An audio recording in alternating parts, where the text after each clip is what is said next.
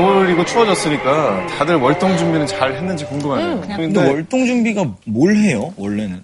뭐 옛날 같으면은 뭐 이제 또 김장도 담그시고 김장. 하는데 요즘에 뭐 또 파는 거 보면 잘 나오기 때문에. 잘 나오죠. 그죠. 진짜 잘. 나와요. 또 맛집 사장님 같으세요. 그래요. 아니 진짜 약간 매기큐 분위기 나. 고르덴 바지. 장동에서 바로 나오신 것 같아요. 저는 일단 이불을 바꿨습니다. 야. 따뜻한 걸로 싹 빨아가지고 바느질 해가지고 다 끼고 어, 진짜. 바느질. 우리 지숙 씨는 살림꾼이야. 진짜 살림 진짜 잘할 대박. 것 같아 결혼하면 만나는 남자 있어요? 아니 좀 소개시켜 주신다고 한 100번 얘기하셨는데 상준 오빠가 입만. 입만 아니 입만 그거를 말만 동생이니까 까다롭게 보는데 그 마지막 그 내가 안 까다롭다고요 내가 이렇게 3대 3으로 좀 이렇게 단체 그래, 오빠. 거 아, 하시죠. 좋네. 미팅 어때 미팅? 아니 근데 아무나 들어가면 또 욕먹 잖아. 그러면 슬리피 어때? 어? 우리 슬리피 형 왜? 슬리퍼 어때요? 슬립캐시에 의사도 있나? 그형 의사 없어요. 전혀 없어. 아이고 오늘 손님이나 빨리 모셔봐야 될 것 같아요. 네. 어? 백종원의 백종원의 제자? 제자? 오늘 뭐 요리사 분이 나오시나 봐요 요리 셰프 나오시나요? 소년제 제자? 소년제 제자? 어, 어, 이런 종류가 뭔가 다 다른 너무 다른 거 아니에요? 요리랑 체조인데? 체조면 두 개를 어떻게 같이? 뭐 이렇게 소금 뿌릴 때 이렇게 체조 아 소금 뿌릴 때 이렇게 스승이 100명? 100명이네. 아니 저희가 차클 거의 뭐 1년 훨씬 넘게 했는데 저희 프로그램에 나오신 분들보다 스승이 많아요. 아, 저 정도면 정처 없이 떠돌아다닌 건데. 아니, 저 정도면 과외 선생님 계속 바꾼 거거든. 누구지? 어 진짜 누굴 우리 그렇게- 그냥 한번 빨리 모셔보자. 네. 나 진짜 막 바로? 너무 궁금해. 뭐 일명 스승 콜렉터라고 부를 수 있는 분인데 네. 어떤 게스트인지 나와주시겠어요? 네 나와주세요. 나와주세요. 어디 계세요? 어디 계세요?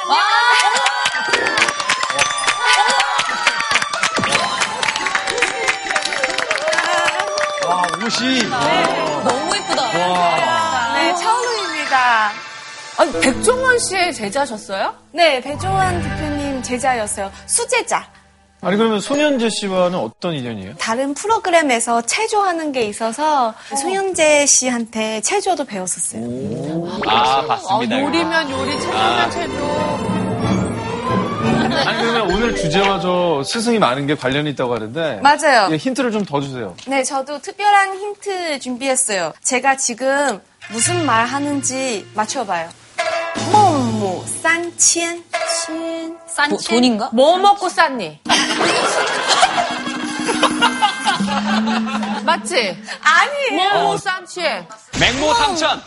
맞아요. 진짜? 네. 우와, 똑똑해요. 뭐라고? 맹모 삼천 지교할 때 맹모 삼천 했습니다. 지금. 싼, 맞아요. 싼, 아하. 와, 똑똑하셔요. 啊，认识你我很高兴。啊，谢谢，认识你我很高兴，很聪明。啊， 청명하다. 谢 너 谢 진짜 谢谢 총명하다 응. 어, 다음 힌트. 네.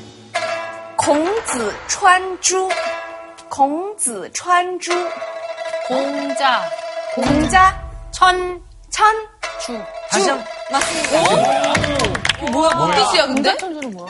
그냥 발음으로 알아들었어요. 음, 공자, 천주. 천주. 추안요, 추안. 추안주. 천주. 천주. 오늘 주제는 맹자, 공자 선생님들 주제예요. 아. 네. 오늘 주제 공개하세요. 어, 자세하세요. 자세하세요. 센터 쟁탈전. 자자자라고 한다면 왜 옛날 그 중국 뭐 정치인들 사상가들 이런 분들 다 자로 끝나잖아요. 그쵸. 맞아요, 맞아요. 약간 자자 맹자, 돌림이야. 공자 뭐 이러면서. 이영 선생님. 한국에도 계세요. 이용자, 이용자, 영자. 영자. 영자. 지금 삼이자. 선생님도 계시고. 공직계 이제 철학가. 권위자죠. 오늘 선생님이 바로 이 자자로 끝나는 그 인물들을 연구하신 권위자라고 해요. 진짜. 네. 네, 그러면 선생님 한번 같이 불러보도록 하죠. 네.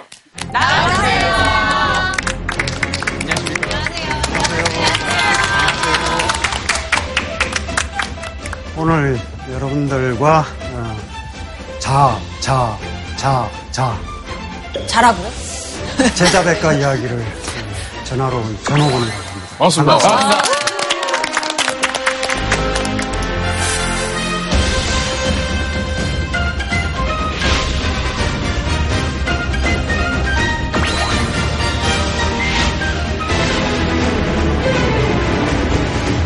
제가 전에 듣기로는 선생님 그 사모님 되시는 분도 전공을 네. 같은 거를 배우셨다고 예. 들었습니다. 평소에 집에서 그러면 굉장히 공자왈, 냉자왈, 뭐 반찬 얘기하다가 뭐 이렇게 갑자기 TV 얘기하다가 이렇게 철학적으로 대화하시거나 뭐 그러시진 않나요? 식탁이 전쟁터입니다. 제가 한마디 하면 아내가 반박하고 아들과 딸도 편을 나누어서 싸웁니다. 지금 식탁이 약간 춘추 전국 시대 네, 느낌. 맞습니다. 밥한끼 평화롭게 먹기 힘듭니다. 절대 뭐 가정의 평화를 위해서 자기 자신의 주장을 굽힌다든지 그런 일이 없습니다. 오늘 그러면 아침이나 뭐 점심쯤에 나눴던 주제가 뭘까요? 오늘은 제가 이제 혼자 먹고 나왔기 때문에 어제 어제 저녁 저녁에는요? 어제, 어젯밤에. 어제도 이제 그 새벽에 나가서 밤 늦게 들어왔기 때문에 같이 사시는 거 맞죠? 식사 시간을 피하시는 게 프로그램이 혼자 먹겠다.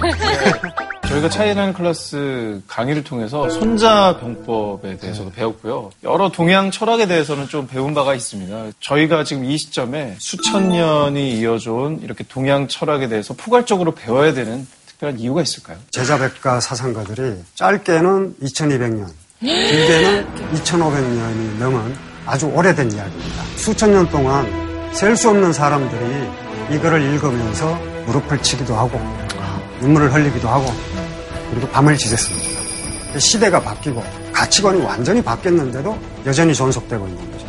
그렇다면 거기에는 시대를 뛰어넘는 보편적 가치가 있다 이렇게 생각할 수 있겠죠. 오늘 그 이야기를 한번 나눠볼 생각입니다. 자, 그럼 본격적인 강의 부탁드리겠습니다. 공자 같은 경우는 상갓집 개 같았다. 뭐 맹자부터는 그렇지 않습니다. 할 말 다 하고 욕하고 황금도 받고 묵자는 스스로가 노동자였어요. 어떤 노동을 좀? 수레 기술자였어요. 예를 들면 기상천외 한 게 독가스도 만들었어요. 비행기도 만들었다 이렇게 돼 있어요. 내 비행기. 더 강력한 처벌을 중심으로 한 법률이 시행되니까 사회가 안정되는 어, 사상 투쟁의 최고의 성자는 근데 제자백가가 그러면은 스승이 100명이라는 말인가요? 아니면 제자가 100명이란 말이에요? 제자가 문자 그대로 풀이하면 여러 선생님들 이런 뜻입니다. 아 까 여러분들 말씀하신 것처럼 자라고 하는 게 아들 자자인데 네. 선생님이라는 뜻으로 쓴 겁니다. 그리고 백가는 수많은 학파들 이런 뜻입니다. 이 백이라고 하는 건 백개라는 뜻이 아니라 많다는 뜻이에요. 그래서 제자 백가라고 하면 어, 수많은 선생님들과 여러 학파들 이런 뜻으로 씁니다. 그 시대가 왜 춘추전국 시대라고 얘기들을 되게 많이 하잖아요. 예. 이 춘추전국 시대에 이런 수많은 사상가들이 나와서 어, 저마다 자신의 견해가 옳다고 주장할 수 있었던 이유는 하나의 권력이 아니라 권력이 분산됐기 때문입니다. 기원전 1112년에 은나라를 멸망시키고 주나라의 천하가 되었습니다. 그리고 여러 제후국들이 주나라에 복종하는 상태예요. 그 당시에 이제 농업혁명이라고 할 만한 엄청난 생산력의 발전이 일어납니다. 그런데 그 발전이 천자국인 종주국인 주나라보다 제후국들 그 아래에 있는 제후국들이 발전하기 시작하는 거예요. 자 이제 전쟁이 일어나는 겁니다. 그리고 천하의 중심을 이 센터를 누가 차지하느냐를 두고 다투기 시작하는 거예요. 여러 제후국들의 어, 이해관계라든지 또는 통치술이라든지 이런 내용을 두고 경합하기 시작한 게 이 철학자들의 분투였다. 화면을 한번 보시죠. 네. 어벤져스, 어벤져스. 어벤져스. 네, 어떻습니까? 아는 사람 있나요?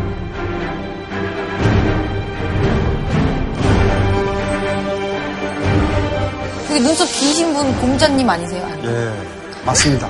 그 책을 하도 많이 봐가지고 정말 공자님. 그 왼쪽은 손자 아닙니까?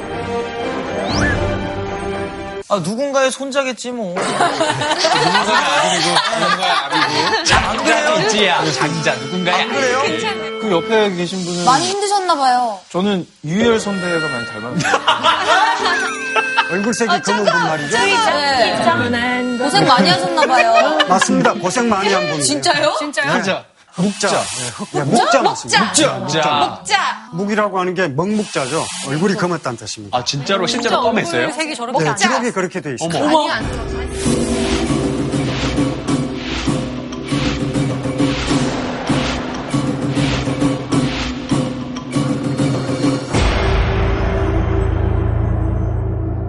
이 초상화들은 실제로 누군가가 보고 진짜 그린 그 실물인가요? 네, 불가능하죠. 2500년 전의 인물을 보고 그릴 수는 없죠. 네. 그러니까 화가들이 고정을 합니다. 어? 가장 오래된 게 당나라 때 화가가 그린 거예요. 그럼 저희가 지금 이걸 맞추는 게 어떤 의미가 있죠, 진짜? 네. 어, 그 후대의 화가들이 그림을 그렸다 하더라도 말문이 나네. 막혔습니다만 뭐 그다음 이렇게 해서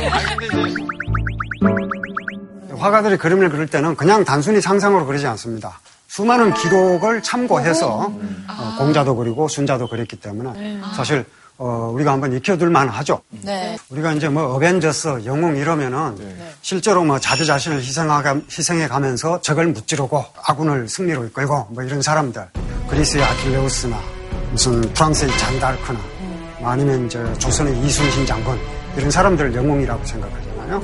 크게 다르지 않습니다. 이 사람들도 단순하게 어, 책상머리에 앉아서 글이나 쓰고 이러지 않았어요.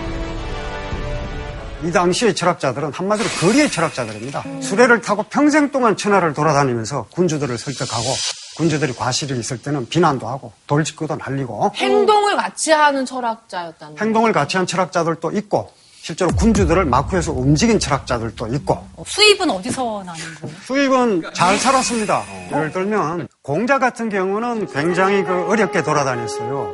궁둥이 따뜻할 겨를이 없었다는 말도 있고요. 맹자부터는 그렇지 않습니다. 빗자루는 수레가 수십 대고 어, 수행하는 제자가 수백 명이고 제후들에게 당당하게 돌아다니면서 할 말 다 하고 욕하고 황금도 받고 이렇게 해서 당당하게 직원을 하다 보면 권력의 탄압을 받기 마련인데. 그렇죠. 어, 그럼에도 직원을 하고 대우를 잘 받았습니다. 그 비결이 뭔지 욕쟁이 궁금하시죠? 할아버지 네. 같은 건가요? 아, 지금으로 치면은 약간 좀 굉장히 팔로워가 많은 인플루엔서잖아요. 그렇죠. 예, 맞아요. 그런 사람- 맞아, 맞아. 됐어요. 그런 거 어, 그런 같아요. 사람들은 먹고 살아요. 당시 그 임금들이 권력을 갖고 있긴 하죠. 하지만 권력을 갖고 있다고 무작정 존경받지 못합니다. 뭔가 이제 폼이 나야 되지 않습니까? 네네. 폼 나기 위해서 현자들을 만나서 대화하고 싶어요. 그래서 맹자를 초빙하고 공자를 초빙하고 하는 거예요. 실제 살아있을 때 칼을 들고 무력을 휘두르는 자가 우세한 것 같지만 죽고 나면 누가 글을 쓰는 사람 마음대로거든요. 나쁜 임금이었다 이렇게 기록하면 그냥 끝입니다. 그러게요. 네. 왕들은 내가 어떻게 기록될 것인가 굉장히 예민하게 반응하죠. 그 중에서 이제 가장 많은 제자들을 거느리고 학파를 어, 성립시켰던 대표가 공자를 중심으로 한 이 일곱 명의 사상가입니다. 그래서 오늘 여러분들이 이제 감상 포인트는 네네. 그 중에서 누가 이제 효과적으로 공자에게 어, 대항을 했고 공자가 또 어떻게 공자의 후계자들이 어떻게 응전했는가 여기에 초점을 또 자기랑 또 맞는 약간 철학자를 좀 찾아보는 그런 재미도 있겠다. 네, 그런 재미가 네. 있겠죠. 자, 가장 먼저 이 공자. 학문적 세력을 형성했던 이 공자입니다.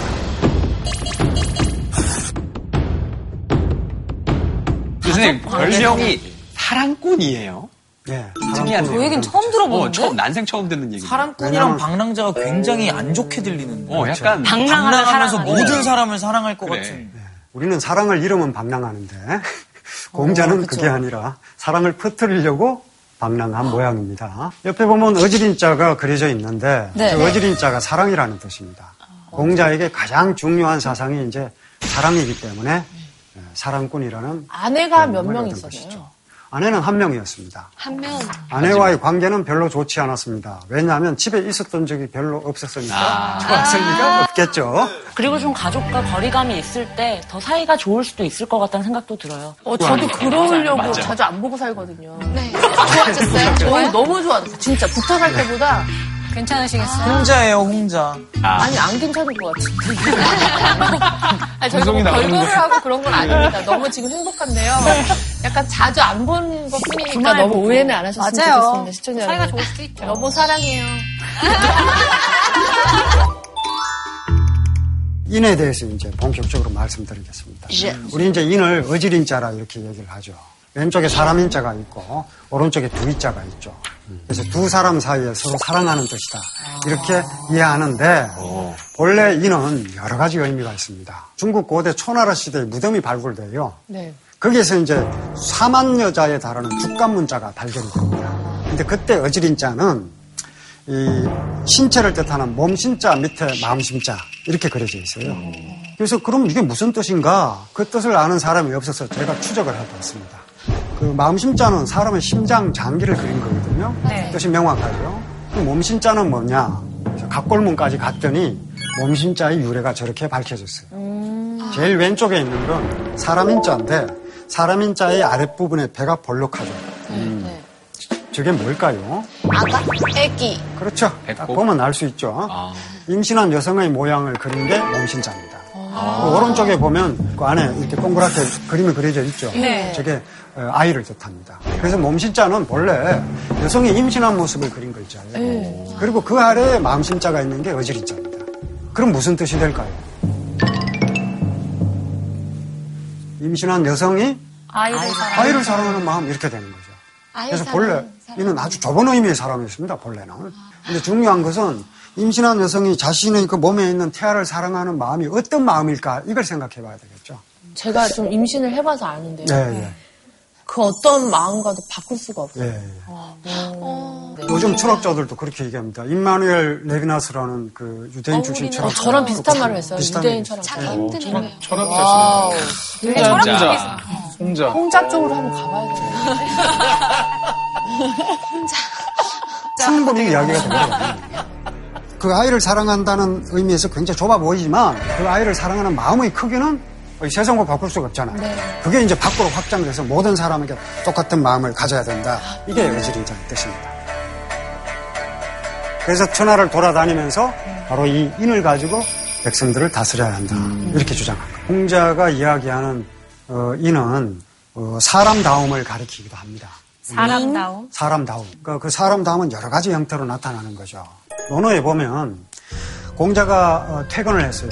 그런데 집에 마구간에 불이 났습니다. 삼인호와 사람이 다쳤는가 이렇게 물어요. 사람이 다쳤는가? 네. 아, 말보다 사람이 먼저. 예. 그게 당연한 거 아니에요? 그리고 당연하죠, 그죠? 네, 당연해요. 당연한데 그 당시에는 당연하지 않았던 시기죠. 아, 그 전에는 말 먼저 물어봤어요? 그렇죠.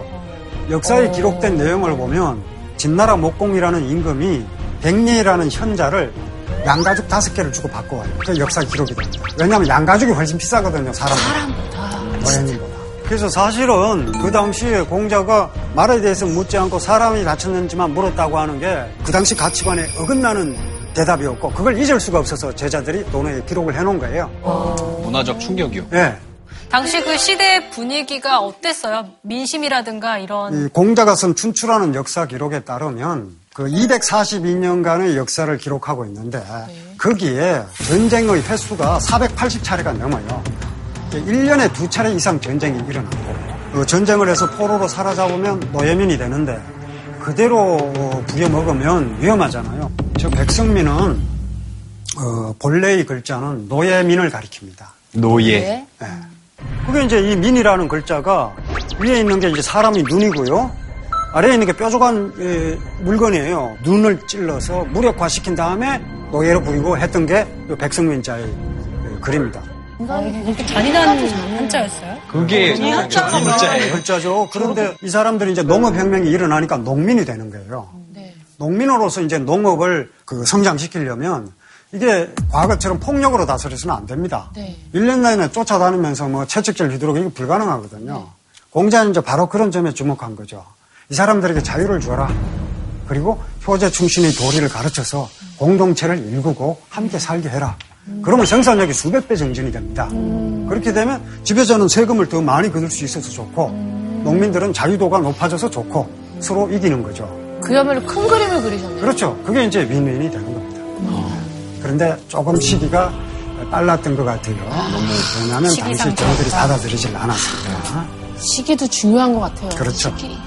근데 어쨌든 앞서서 나가는 사람들이 있어야 그게 적재 에, 적소에 쓰일 수가 있게 됩니다.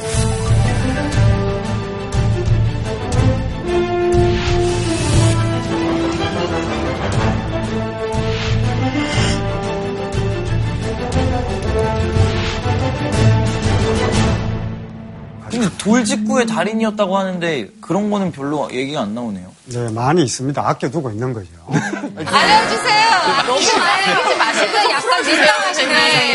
이왕 오시니까 알려주세요. 어, 문화를 떠나서 제 나라로 가요. 그러니까 이제 제 나라 임금이 공자를 부릅니다. 아주 사치스러운 생활을 했어요. 백성들은 가난해서 굶어 죽고 이러는데. 그런데 공자를 불러서 폼나게 물어봅니다. 공 선생님 나라를 어떻게 다스려야 합니까? 그러니까 공자가 뭐라고 대답을 했냐면요. 정치라고 하는 거는 재물을 절약해서 백성들을 도와주는 것이다. 당신 너무 사치스럽게 살아 이런 얘기예요. 네, 그런 식으로 이제 돌직구. 날리는 거죠. 뭐 만나는 임금마다 그런 얘기를 듣습니다. 그리고 나중에 노나라에 돌아왔을 때 개강자가 공자에게 이제 물어요. 개강자가 이제 당신 노나라 최고의 실권자였어요. 위에 임금이 있지만 부당하게 그 자리를 빼앗아요. 그런데 백성들이 도둑질을 많이 합니다. 그 이제 걱정이 되는 거죠. 공자 선생, 도둑이 많아서 걱정이요. 당신이 도둑질하지 않으면 백성들은 상을 준다고 해도 도둑질하지 않을 것입니다. 그러니까 쉽게 말해서 그냥 너나 잘하세요 뭐 이런 말인 거죠. 예, 쉽게 너나 잘해. 그렇죠. 쉽게 말해서. 예. 사실 개강자의 생각은 형벌을 강력하게 만들어서 백성들을 처벌하면 백성들이 도둑질 하지 않을 거다. 이런 생각을 갖고 있는 거죠. 네. 그런데 이제 공자가 얘기하는 거예요, 저렇게. 큰 것을 도둑질한 자가 백성들이 생계형 도둑질하는 것, 작은 도둑질한 것을 나무래니 백성들을 설득력이 있을 리가. 없죠. 그 공자가 돌아다니면서 왕들한테 이렇게 직언을 했는데 자기 사람으로 만들진 않아도 공자의 조언을 받아들인 왕들도 있었나요? 어, 겉으로는 받아들이는 척 하면서 실제로는 실행하지 않습니다. 왜냐하면 공자가 주장한 건 덕치거든요. 그 당시 이 역사적 추세는 무력입니다. 무력을 가지고 다른 나라를 공격해서 나라를 빼앗고 부국을 이루는 것. 그게 목적이었기 때문에 공자처럼 덕으로 다스려야 한다는 주장을 채택하지는 않았, 않았죠. 그러니까 그 당시 지식인들이 냉소합니다. 비웃으면서 안 되는 줄 알면서 하는 사람 이렇게 비웃어요. 그런데 바로 그게 공자를 공자답게 한 거죠. 안 되는 줄 알면서 해야 하니까 하는 거죠. 우선 이제 공자의 대성자 두 사람이 나타납니다. 한 명은 알다시피 맹자, 맹자. 또 한 명은 순자. 맹자의 눈매를 보십시오. 날카롭죠. 진짜 매 공자보다 훨씬 더 돌직구를 자주 날리는 사상가. 순자는 아주 착실했어요. 순자는 조나라 출신이지만 제 나라에 가서 제 나라 직하라고 하는 천하의 학자들이 모인 기관의 대표자가 됩니다. 그러니까 정말 실력자예요. 맹자는 추나라 출신입니다. 맹자는 학자이긴 하지만 사실은 정치가입니다. 순자 같은 경우에는 정치에 나서지 않았어요. 제가 알기로는 정말 맹자는 성선설 그리고 순자는 성 맞습니다. 성악설을 성악설, 네. 네. 이제 주장을 하셨는데 사실 그 위에 선생님은 한 분이시잖아요. 맞아요. 어떻게 이렇게 다른 의견을 가지고 있는지 좀 똑같이 신기한 것 글쎄. 말입니다. 어? 사실은 이제 공자는 인간의 본성이 서로 가깝다고만 얘기했지 선하다 악하다 이렇게 나눠서 얘기하진 않아요. 그래서 철학사에서는 공자 때에는 인간 본성에 대한 논쟁이 별로 없었고 맹자와 순자 시대에 이르러서 비로소 새 나라를 세우기 위해 인간을 어떻게 파악할 할 것인가 하는 논쟁이 일어났다고 봅니다. 사실은 이 시대가 전쟁과 폭력의 시대였어요. 네. 얼마나 참혹한 시대였느냐. 지금 우리도 이제 어떤 뉴스나 사고 뉴스나 무슨 범죄 뉴스나 이런 걸 보면 네. 인간의 본성은 선하다 이렇게 한가롭게 나오겠어요? 아예 안 어렵죠. 나오죠. 그런데 맹자는 그랬거든요. 함치도 물러서지 않습니다. 왜 저렇게 믿었던 거예요? 네. 맹자가 보기에는 아무리 나쁜 사람이라 하더라도 본래의 그 본성은 바뀌지 않았고 그런 사례를 얼마든지 찾을 수 있다는 거예요. 그러면서 척은지심 이야기를 합니다. 그 척은지심은 공자의 인을 풀이한 것이기도 한데 어떤 사람이 어린아이가 물에 빠지려는 상황을 보게 되면 그 사람이 어, 착한 사람이건 나쁜 사람이건 아무리 극악한 사람이건 일단 깜짝 놀라고 어떡하나 하고 걱정하고 불쌍히 여기는 마음이 생긴다는 거예요. 그렇죠. 그러니까 자신도 모르게 구한다는 거예요. 모든 사람이 그렇죠. 애가 물에 빠져 있는데 구해야죠. 본체만 차는 사람은 없지. 그런 사례는 지금 현대 사회에서도 그런 경우가 꽤 있죠. 있어요. 지난번 수업 들어보면 그렇지 않은 경우도 있긴 있었잖아요. 택시에서 택시 심장마비 아저씨 걸렸는데. 다쳤는데 그냥 가버린 사람들도 있었고. 그런 경우는 이제 맹자는 저런 식으로 설명을 합니다. 아무런 사심이 없는 상태에서 그런 일을 목도하면 바로 어, 척은지심이 일어나는데 그 과정에서 뭔가 개입하면 안 된다는 거죠. 물에 빠진 사람은 구해줘야지 혹시 뭐 보따리 내라, 내놓으라고 하지 않나 뭐 이런 생각을 하게 되면 주저하게 됩니다. 나에게 무슨 책임이 있지 않나 이런 식의 뭐 사회적인 관습이라든지 통제라든지 억압이라든지 이런 게 일어나게 되면은 주저하게 되면서 거기서 본성이 왜곡된다는 거예요. 그러니까 딱 본 순간에 딱 처음에 든 마음이 그렇죠. 그게 이제 본능이라는 네. 거죠. 아무 생각 없이 옆에서 네. 야 빨리 가야 돼 비행기 놓쳐. 뭐 그런 그러면 다른 이제 생각이 바뀌면서 아, 예, 순자는 이제 고민을 합니다. 이 당시에는 맹자가 어, 세상을 떠났을 때 순자는 나이가 9살, 10살 뭐 이 무렵이에요. 그리고 이제 순자가 비로소 본격적으로 활동할 때가 되면 천하는 이미 강대국 진나라, 폭력의 제국에 가깝거든요. 그리고 그 최후의 성자가 어떤 나라가 됐냐면 우리가 알다시피 진나라입니다.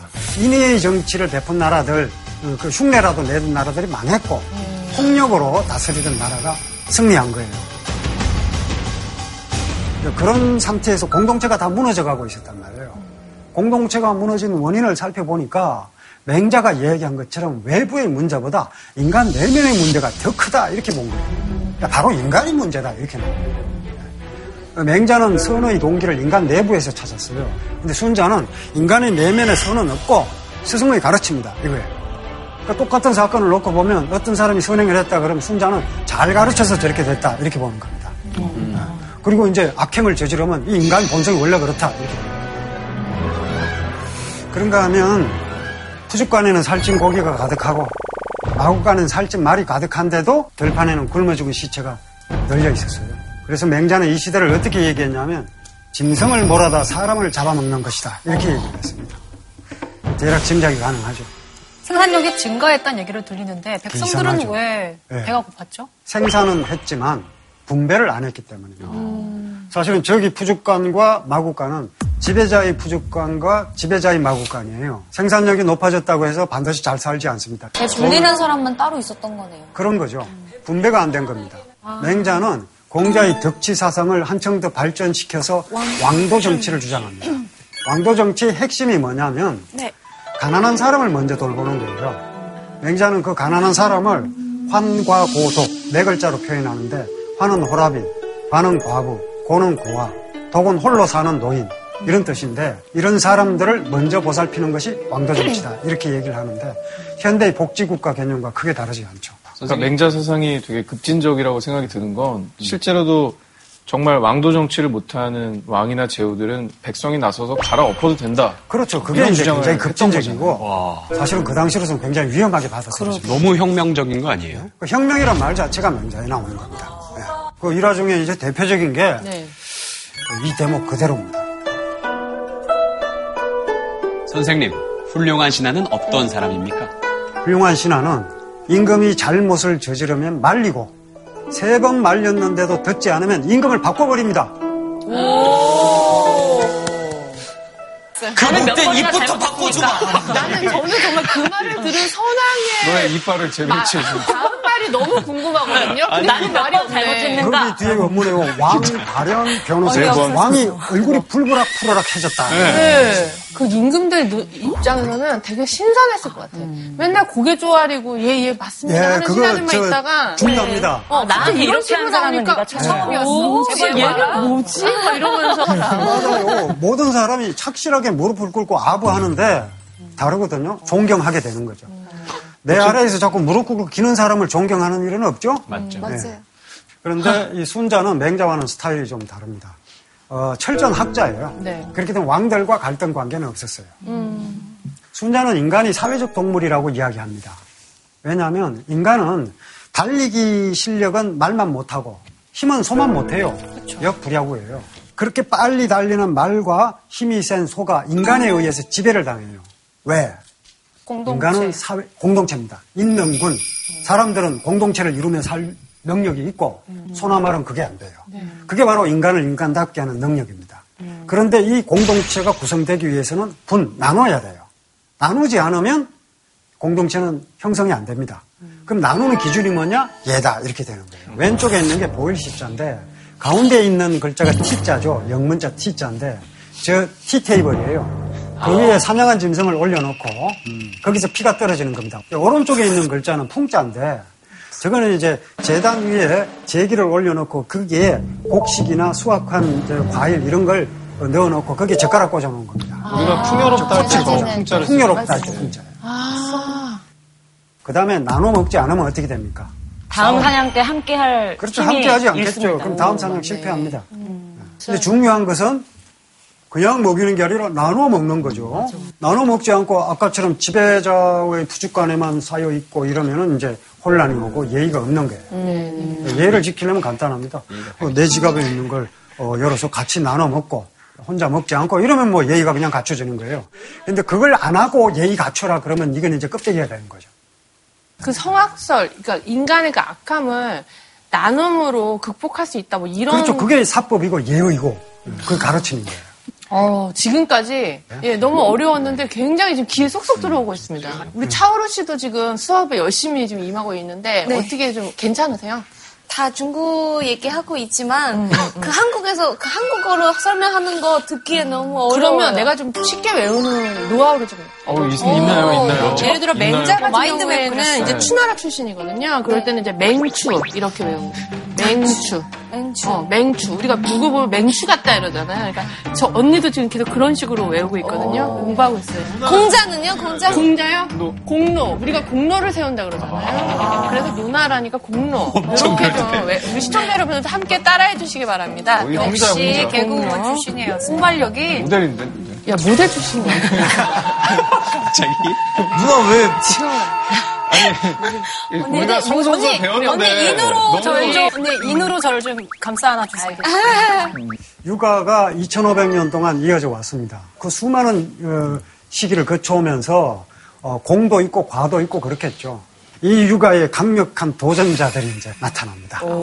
시기상으로 이제 가장 빨랐던 인물이 묵자예요. 묵자. 묵자. 묵자.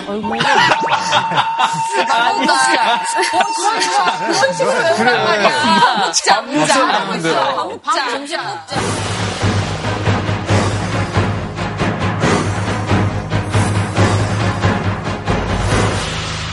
동양 철학의 거의 칼 마르크스라는 얘기를 들었거든요. 어, 비슷한 점이 있습니다. 겹치는 부분이 굉장히 많아요. 왜냐하면 이제 노동자 중심의 철학자였으니까. 다만 이제 칼 마르크스는 그렇다고 해서 노동자는 아니었죠.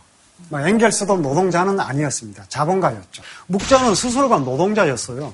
혹시 구체적으로 어떤 노동을 좀 하신 건가요? 수레 기술자였어요. 수레 만드는 기술자였어요. 네. 네. 그러면 이 철학가들 중에서 유일한 이과 그렇죠. 비행기도 만들었다 이렇게 되어 있습니다. 네, 비행기. 어느 날 묵자가 모구를 만들어서 하늘에 띄웠다 이렇게 되어 있어요. 그 글라이드죠. 어, 글라이드네, 진짜. 네.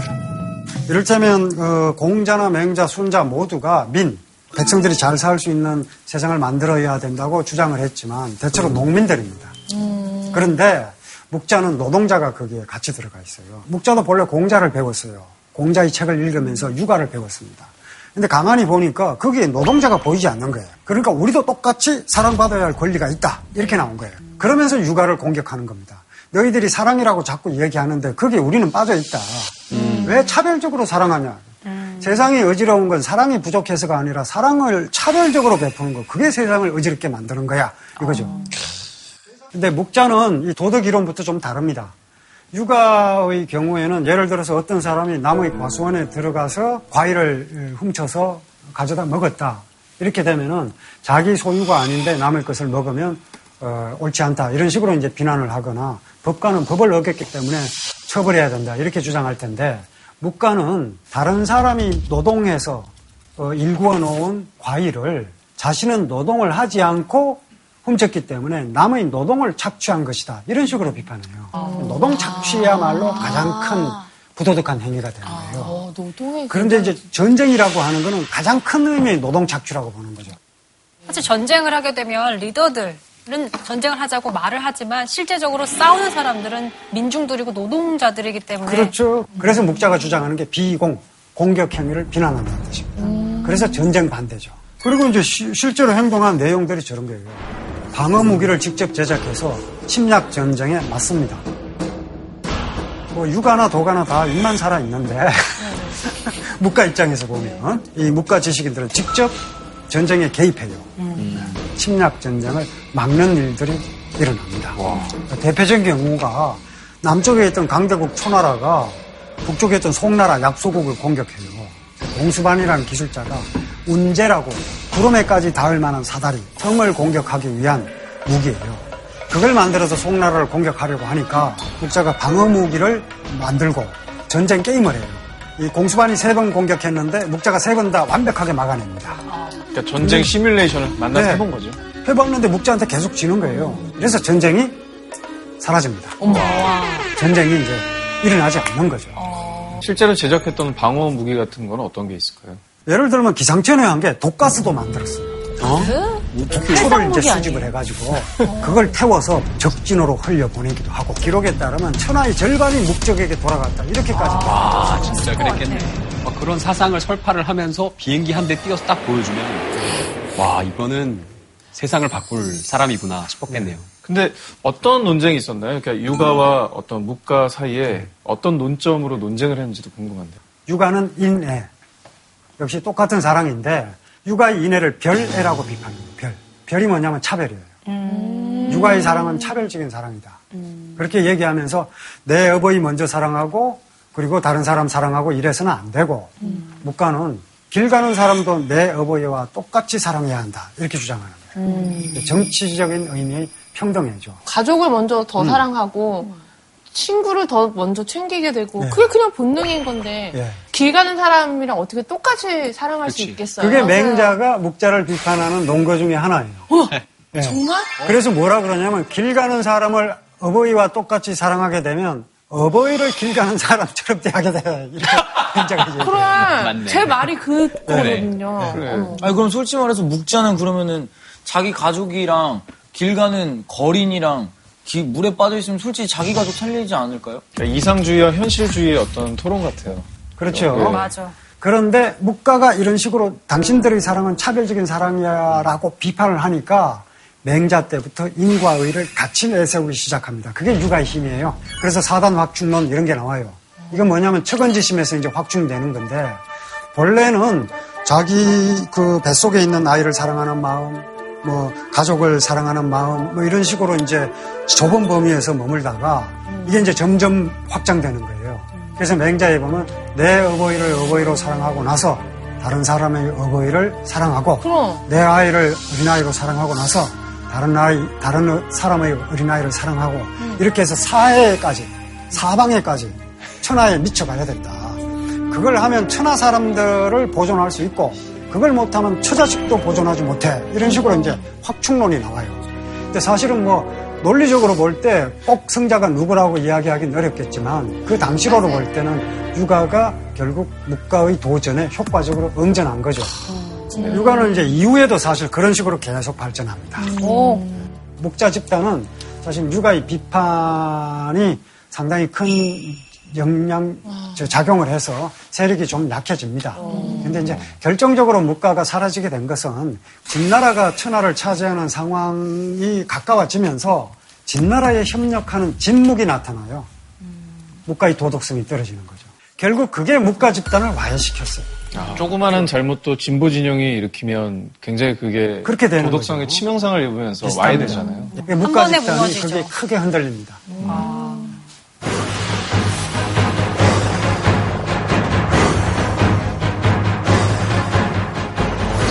남자, 남자. 널걸 노자 노자. 도를 아십니까? 쪽에 무엇을 버릴 것인가. 아, 무엇을 버릴 것인가 참, 참 좋은 네 이분들은 또 뭘 버린다. 미니멀 라이프. 무소유를 주장하신 분들인가요? 네, 육아와 딱 대립이 됩니다. 아, 무소유. 육아는 학을 강조하죠. 학은 하나하나 보태가는 거예요. 지식을 보태는 거예요. 그래서 노자에 보면 위학 일익이라 그래요. 학문을 하는 것은 날마다 지식을 보태는 것이다. 돈은 뭐냐? 위도 일손. 돈은 하나씩 버리는 것이다. 버리는 거죠. 아, 그래서 딱 대립이 됩니다.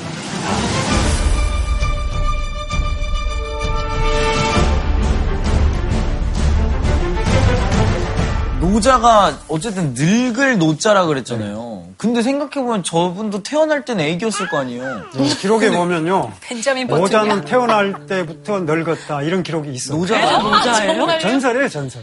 실존 인물이 아니에요? 태어났을 때 벌써 80세였다. 뭐 이렇게 돼 있는 기록이 그건 있으니까. 말이 안 돼. 수염 달고 응애 하신 거예요? 실존 인물이라는 걸 어떻게 우리가 믿어요? 공자의 기록에 보면 공자가 노자를 찾아가서 만났다는 기록이 있고 이후의 기록에 노자가 계속 등장하고 장자에도 노자가 등장해요. 실존 인물이었던 것만은 거의 분명합니다. 그런데 이제 언제부터 언제까지 살아있었는지는 알 수가 없는 거예요. 장자도 노자와 비슷하게 신상에 알려진 신상에 대해 알려진 게 거의 없어요. 우리가 그 꿈 얘기할 때 나오는 그분. 그렇죠. 꿈 얘기할 때 나옵니다. 꿈 이야기가 나비 참 꿈. 재밌어요. 아, 나비 꿈 호정몽. 얘기 나옵니다. 장자가 어느 날 꿈을 보여 꿈속에 나비가 되어가지고 아주 가볍게 날아다닙니다. 근데 깨보니까 장자인 거예요. 장자가 내가 나비 꿈을 꾼 건가 아니면 나비가 지금 장자 꿈을 내가 지금 돼서 꾸고 있는 건가 이렇게 질문을 던지죠. 나비와 장자를 딱 마주 세우는 거예요. 그러니까 나는 주체고 너는 객체고 이런 식으로 보는 게 아니라 너와 내가 대등하다. 내가 너가 될 수 있고 너가 내가 될 수 있는 세상 그게 장자의 세상. 아 서시 같은 삶. 나는 너와 내가 내가 될 수 있었던 아 그거 비슷합니다. 이게 뭐야? 우리가 신성에서 지고 그래, 그게 이상적인 나라예요. 장자가 꿈꾸던 나라는 내가 너가 될 수 있고 너가 내가 될 수 있는 정말 장자의 서신가 나옵니다. 쌤, 그래서 장자와 노자가 얘기하고 싶었던 철학은 무엇입니까? 네. 무위자연. 무위자연이 이제 노자와 장자의 공통된 철학입니다. 그러니까 한마디로 저런 거예요. 아, 세상이 혼란스러우니까 이 세상을 어떻게 다스릴까? 이게 그 당시 철학자들의 고민이었거든요. 거기다 대고 노자와 장자는 돌직구를 날리는 겁니다. 바로 그 다스리겠다고 하는 그 생각 때문에 천하가 어지러워지는 거야. 아, 아무것도 하지 마. 네. 내려놓자. 바로 너가 문제야. 이런 식으로 이제 공격을 하면서 와닿는 국가도 공격하고? 국가도 공격하고 육아도 공격하고 그런 겁니다. 그러니까 가만히 육아가 있으면. 인의를 주장하잖아요. 그 바로 그 인의 때문에 세상이 어지러워져 이거예요. 너무 지금- 무책임한 태도 아닌가요? 그냥 어, 가만히 놔두면 잘 될 거라는 건 사실 아무것도 네, 하지 그런데 이제 무책임한 것이라기보다는 당시 지배자들이 사실은 인의를 내세우면서 100배의 이익을 취하고 있었거든요.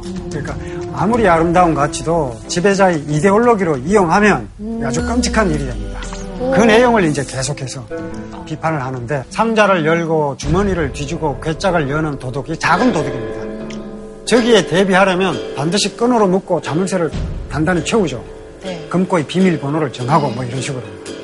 그런데 큰 도둑은 어쩝니까? 어, 금고째로 그냥 훔쳐갑니다. 그럼 달려가면서 아, 금고가 제대로 잠겨 있어야 될 텐데 이렇게 걱정한다는 거예요. 저걸 두고 이제 나라를 두고 얘기하는 거예요. 원래 제 나라는 강씨가 다스린 나라였는데 전씨 제 나라로 바뀝니다. 나라를 통째로 훔친 거죠.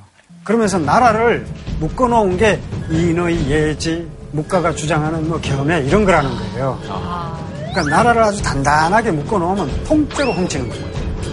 그러니까 인의 예지라든지 이런 것들이 이런 도덕도를 도와주는 이데올로기다 이런 식으로 비판하는 거예요. 이후 중국의 역사에서도 원나라는 본래 몽골족이 중국을 차지한 겁니다. 어, 육아의 이론을 갖고 중국을 다스리거든요. 나중에 청나라도 마찬가지죠. 청나라 강희제는 공자에게 공자 그 국보의 사당에 가서 만세 사표라는 글씨도 쓰고 그럽니다. 공자를 높이면서 공자의 이념을 가지고 중국을 다스려요. 그러니까 실제 역사상으로도 그랬던 거죠. 통째로 접수하는 거예요.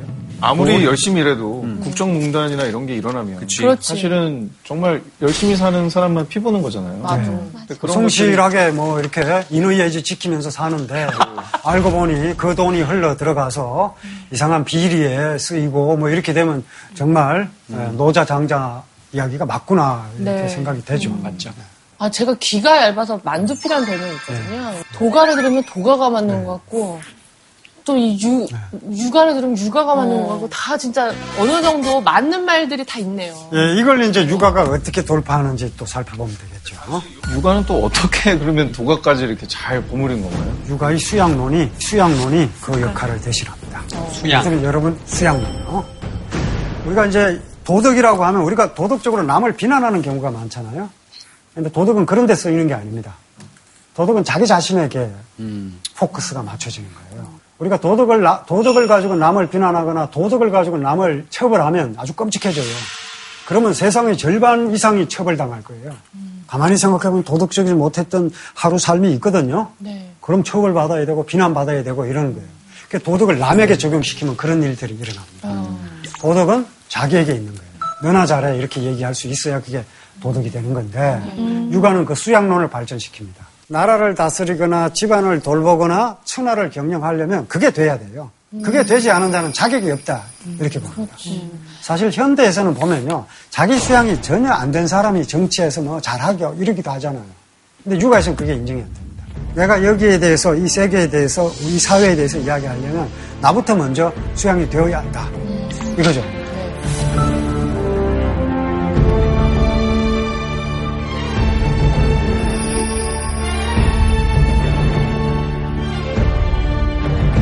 그래서 아직까지 이렇게 쭉 봤을 때는 무조건 센터 유가거든요. 그리고 음. 누가 나와도 유가가 다 흡수해가지고 자기네 논리로 만드니까. 점점 이 자기가 정도면 커지는. 사실은 저 어벤져스가 아니라 약간 트랜스포머 같아요. 너무 옵티머스 프라임이 너무 커가지고 네, 비슷한 지점이 있는데 요만해가지고 이제 최후의 그 대결자가 남아 있습니다. 다음 누가 있죠? 누군가요? 강력한 디셉티콘. 예, 디셉티콘이네. 육아도 쉽게 어쩔 수 없는 쉽게 대응하기 어려운 막강한 상대가 나타났는데 바로 법가입니다.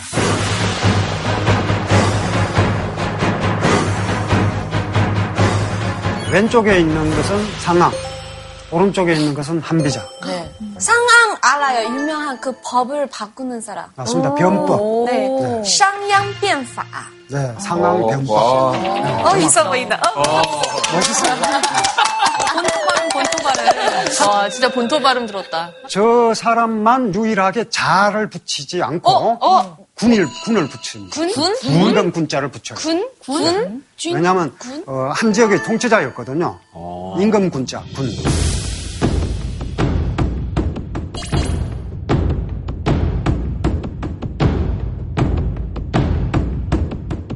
상황은 아주 극적인 인물입니다. 진나라를 가서 진나라 효공이라는 임금을 만나요. 그리고 거기서 인정을 받습니다. 그리고 정권을 위임받은 다음에 변법을 단행한다. 상황 변법.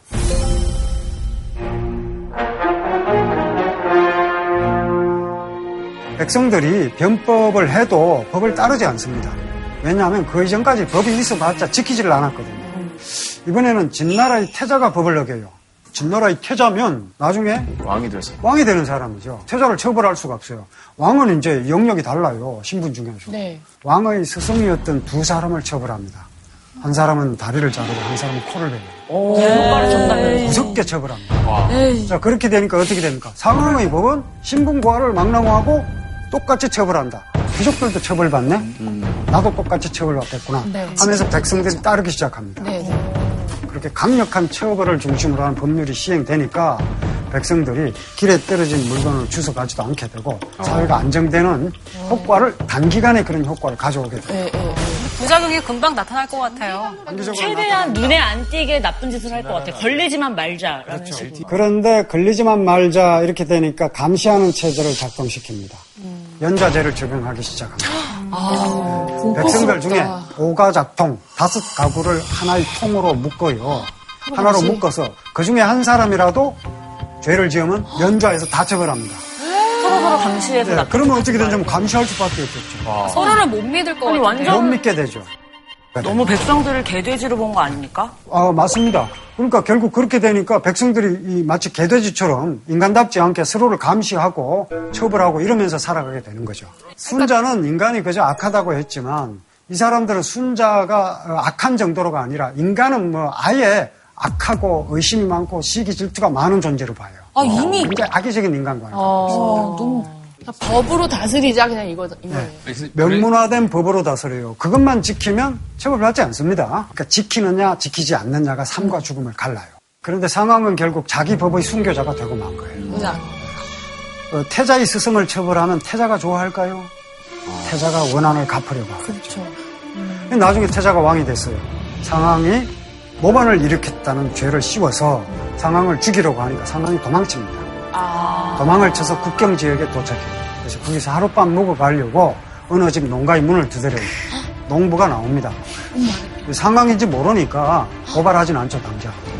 하룻밤 묵어 갈게요. 이러니까 그 농부가 상황의 법률에 따르면 낯선 자를 재워주면 죽인다고 합니다. 가보세요. 이러는 거예요. 그런 결국 것까지 거기서 머물지 못하고 결국 어, 진나라 왕이 보는 군대에 어, 진압이 되고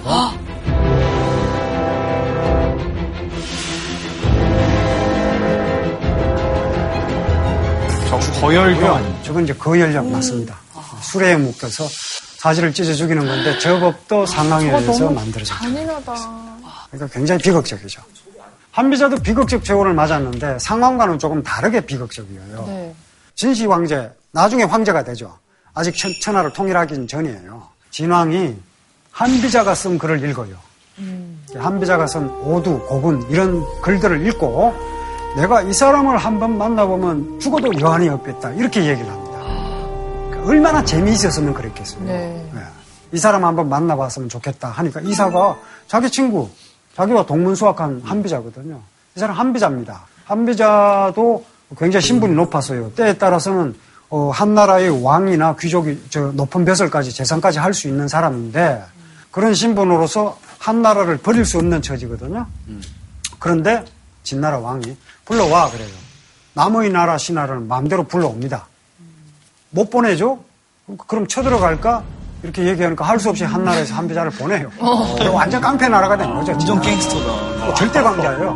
보내? 안 보내? 그럼 쳐들어갈까? 뭐 이거예요. 네. 이사가 이제 한비자를 가만히 보니까 자기보다 뛰어나다고 생각을 했기 때문에 이사가 결국에는 한비자를 감옥에 에, 가두고 결국 약을 보내서 죽였다. 이렇게 기록이 돼 있습니다. 우리 딘딘 씨 같으면 어떻게 하겠어요? 진짜 가기 싫은데 안 가면 우리나라가 전쟁을 또 치르게 돼. 그럼 아 근데 짜증 날 것 같아요. 내가 그냥 글 썼는데 그거 보고 나 좋다고 오라고. 그래서 아 가기 싫어요. 그랬더니 아 그럼 니네는 나 부셔버릴 거야. 그럼 너무 열받을 것 같아요. 아, 그냥 글 잘 쓴 게 죄인가? 예, 뛰어난 자는 경용이 되거나 죽거나 아이고. 뛰어나지 너무 않으면 억울한 그냥 사람 평범하게? 살아요. 가지지 못하면 부셔버리겠어. 그렇죠. 그럼 저 어떻게 해요? 가야지. 부셔지는 거죠. 이 지식인의 그 뛰어난 자의 고민이 이제 계속 쌓이는 거죠. 아 너무 뛰어나서 그런 거야. 진짜 힘들다. 너무 감정이입된 거 아니야? 한비자는 사실은 이 세남편이라는 글이 있는데 군주를 어떻게 군주를 만나 이야기를 해야 살아남는가를 소상히 기록하고 있어요. 군주가 명예를 좋아하는데 이익으로 유세하면 버림받는다, 버림받는다. 그렇겠죠. 그런가 하면 군주가 어, 이익을 좋아하는데 거기에다가 명예, 인의, 예지 이런 걸로 유세하면 이 현실을 모르는 사람이라고 여겨져서 버림을 받는다. 거의 동양판 군주론이네. 예, 그래서 마키아벨리다 이렇게 얘기를 하죠. 중국의 마키아벨리다 이렇게 얘기를 합니다. 아주 유사해요. 이런 식으로 이제 아주 철두철미하게 그 글을 쓰는데 막상 자신이 살아남는 데는 성공하지 못합니다. 특히나 법가는 참 인간미도 없고 좀 푸파하다는 생각이 드는데 이게 또 아이러니컬하게도 진나라가 그 춘추 전국 시대를 통일하는 왕조가 되잖아요. 어, 이 당시 춘추 전국 시대의 그 이 사상 투쟁은 공자가 태어난 뭐 551년부터 쭉 하면 300년이 넘어요. 그 221년에 진나라가 결국 천하를 통일하죠. 그 진나라가 채택했던 이념은 법가. 그러니까 결국 이 수많은 사유, 사상 투쟁의 최고의 성자는 그 당시 역사상 현실적으로는 법가가 최고의 승자가 된 겁니다. 법가. 근데 육아를 이제 이 법가들이 어떻게 비판을 하냐면 현실성이 없다. 육아가 주장하는 인의라고 하는 것은 스스로 인의를 실천할 수는 있지만 다른 사람에게 인의를 실천하라고 할 수는 없다. 인의는 힘이 없다 이거예요. 그러니까 가치가 없다 이렇게 얘기합니다. 그러니까 모든 가치는 힘에서 나오는 거야. 이게 상황의 주장이거든요. 어버이에게 뭐 효도하고 자식을 사랑하고 이거는 사적 윤리 아니냐. 전체 공동체, 이 국가를 통치하는데 이건 방해가 된다. 이런 식으로 격렬하게 비판해요. 최후의 승리자가 법가가 되긴 했으나 그 법가의 이념에 의해서 세워진 진나라가 15년을 채우지 못하고 망해버려요.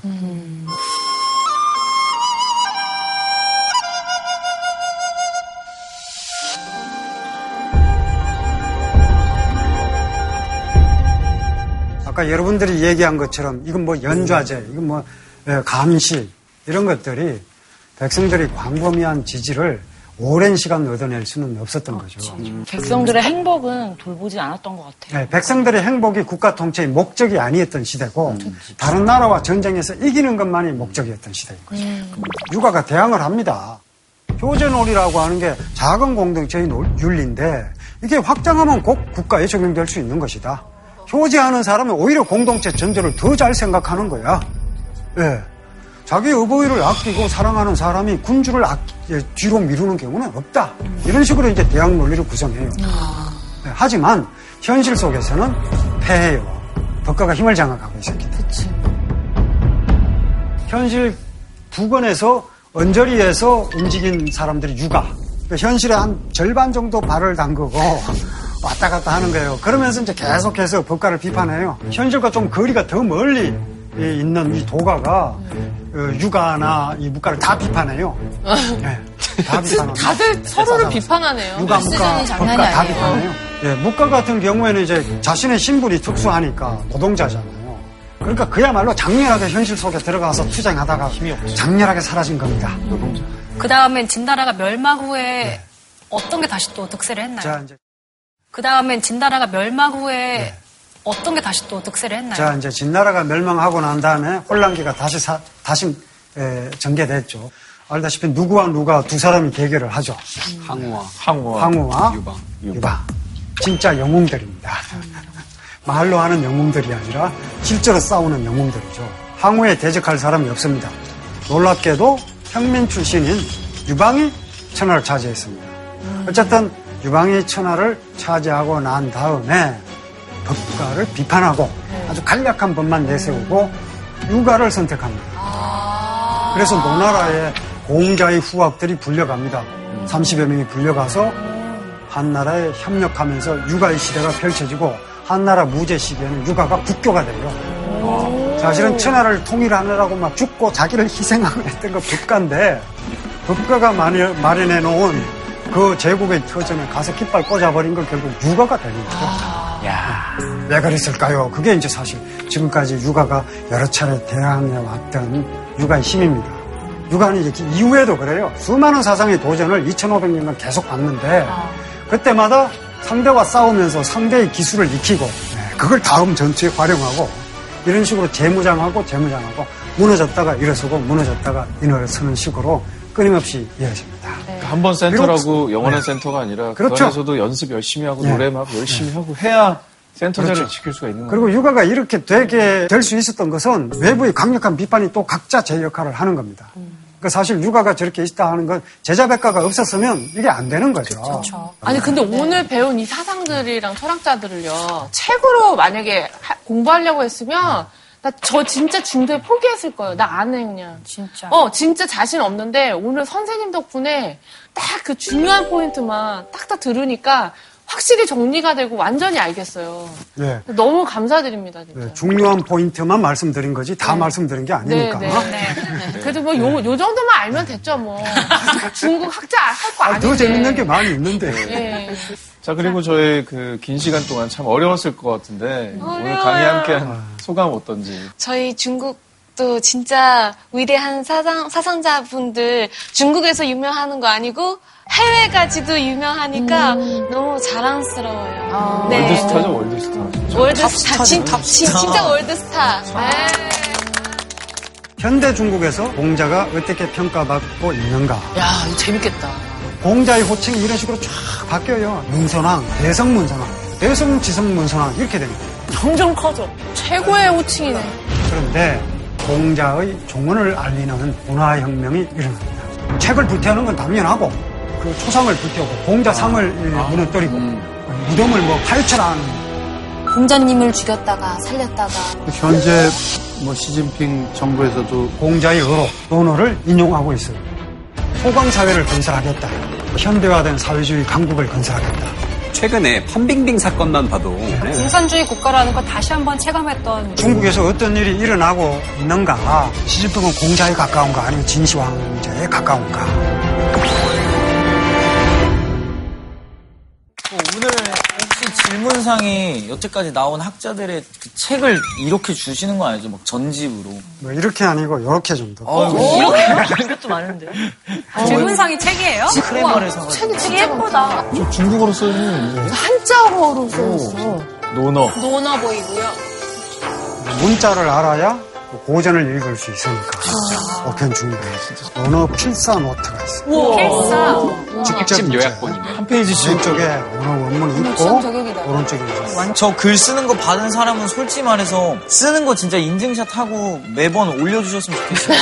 딩길 때 디에는 해주세요. 솔직히 말해서 이번 필요하면 진경이 누나 너무 나 진짜 나 진짜 존경해 진짜. 공부를 이 말판. 뭐야 아니야 나 많이 네, 이제 가장 감동했던 질문을 해주신 우리 홍 선생님.